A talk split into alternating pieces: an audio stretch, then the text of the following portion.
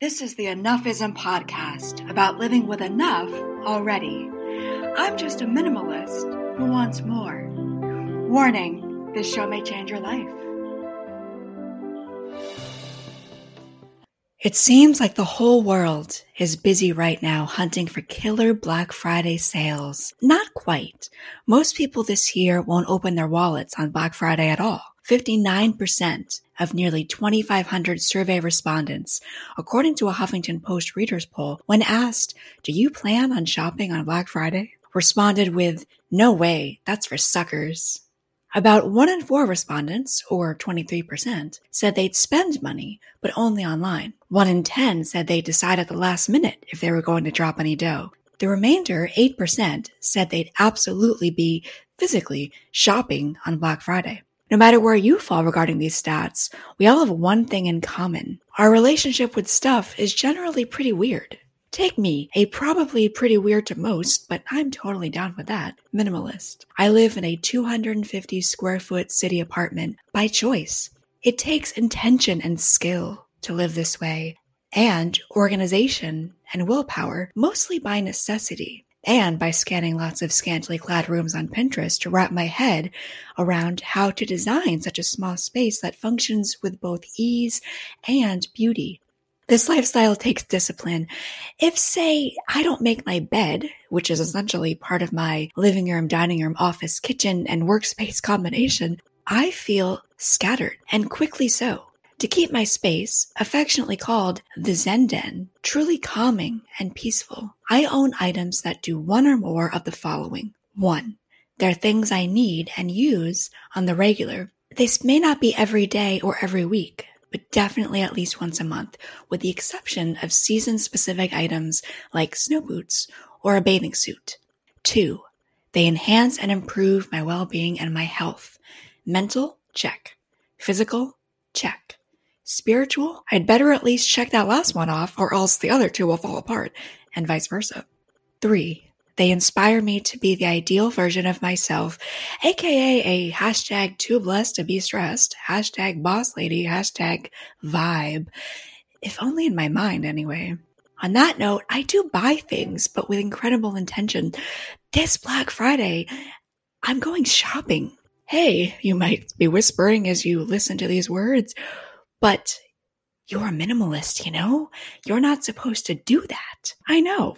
I'm not supposed to do that. My dirty secret is that this Black Friday, I bought some cheap costume jewelry. $10, Amazon Prime for the win.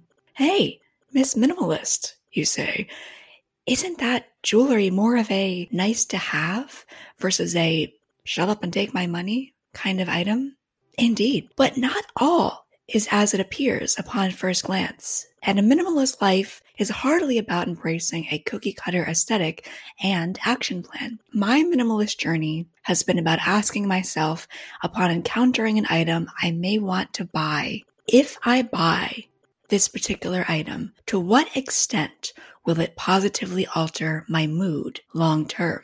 If the item sparks a positive emotion that can only be brought about by that item itself versus another way of replicating that positive mood, I buy it.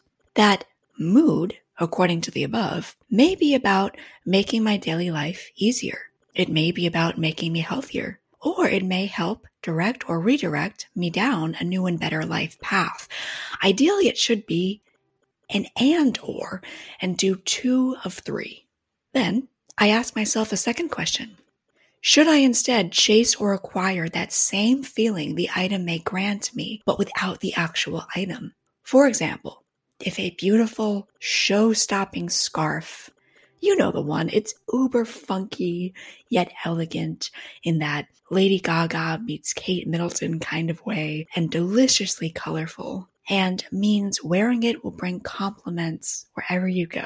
Now, dig a bit deeper. That same feeling of elegance and independence and standing out in a crowd, making my own way, being unafraid to be bold. Dig deeper. Is there a way to attain this same feeling the scarf brings, but without the actual scarf in hand? For example, through self expression in writing, that makes me feel powerful and connected with the world. Or another means of creativity, like cooking a meal for loved ones or taking a long hike in the woods.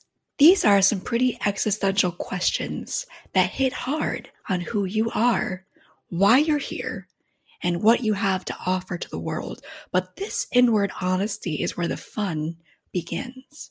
I have a plan for how this one inexpensive and visually unusual item I bought that I don't quote need upon first glance may change my life. The cheap jewelry that I purchased will serve as a most likely Zoom anyway, conversation piece, one that serves as a focal point in a discussion when I'm talking to someone I don't know or want to connect with on a new level. The item is cheap, but it tells a story.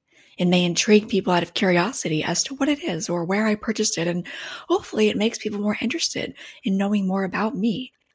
I don't own many kinds of these items, but the ones I do pack a serious punch, like a really good red lipstick, and help me make my mark in the world. If the one item I'd purchased were just pretty to look at, it would have stayed in my cart. The feeling this item brings me is hard to replicate because the item itself is necessary to elicit a favorable reaction and response in both myself and others. I also really enjoy telling people who may think it's expensive that it's just an Amazon Black Friday deal of a lifetime. I know I'm not supposed to do that as a minimalist, but here's the shaking up the status quo of what it means to be a truly mindful consumer who buys not to fill voids, but to fill hearts. You've made it to the end of the Enoughism podcast. Thanks for listening. Can't get enough of Enoughism? Follow me on Twitter and Instagram at I am Enoughism. Questions or comments, drop me a note at enoughismpodcast at gmail.com. Thanks. I'll see you next time.